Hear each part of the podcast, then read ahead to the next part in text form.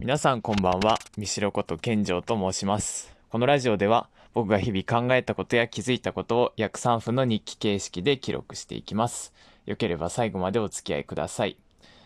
で最近はちょっと硬い話が続いた感じがするので、今日はちょっと思考を変えてですね、えーとある曲について話そうと思います。で皆さん、豆腐ビーツさんっていうアーティストが、ドリームのアミさんをフィーチャリングして、2015年に発表した、ポジティブっていう曲があるんですけど、知ってますかね？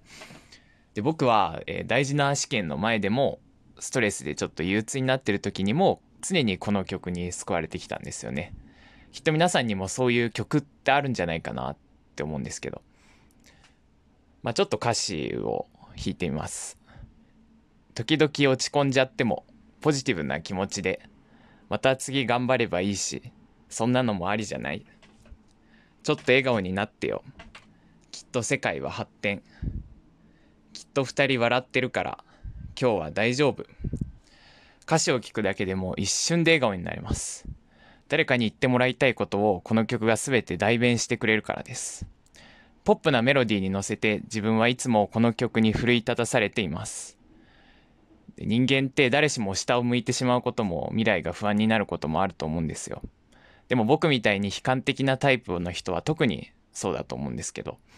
でもそんな人にこそちょっと笑顔になってよって後押ししてくれるこの曲を聴いてほしいなって思うんですよね。だって笑ってるから今日は大丈夫なんですよ。すごくシンプルで、でも世界一素敵な因果関係じゃないですか。笑顔は全てを変えてくれると思うんですよね。皆さん最近心から笑えてますか？いいえっていうあなたにぜひ一度聴いてほしい曲です。立ち直り方を知っている人間は本当に強いと思います。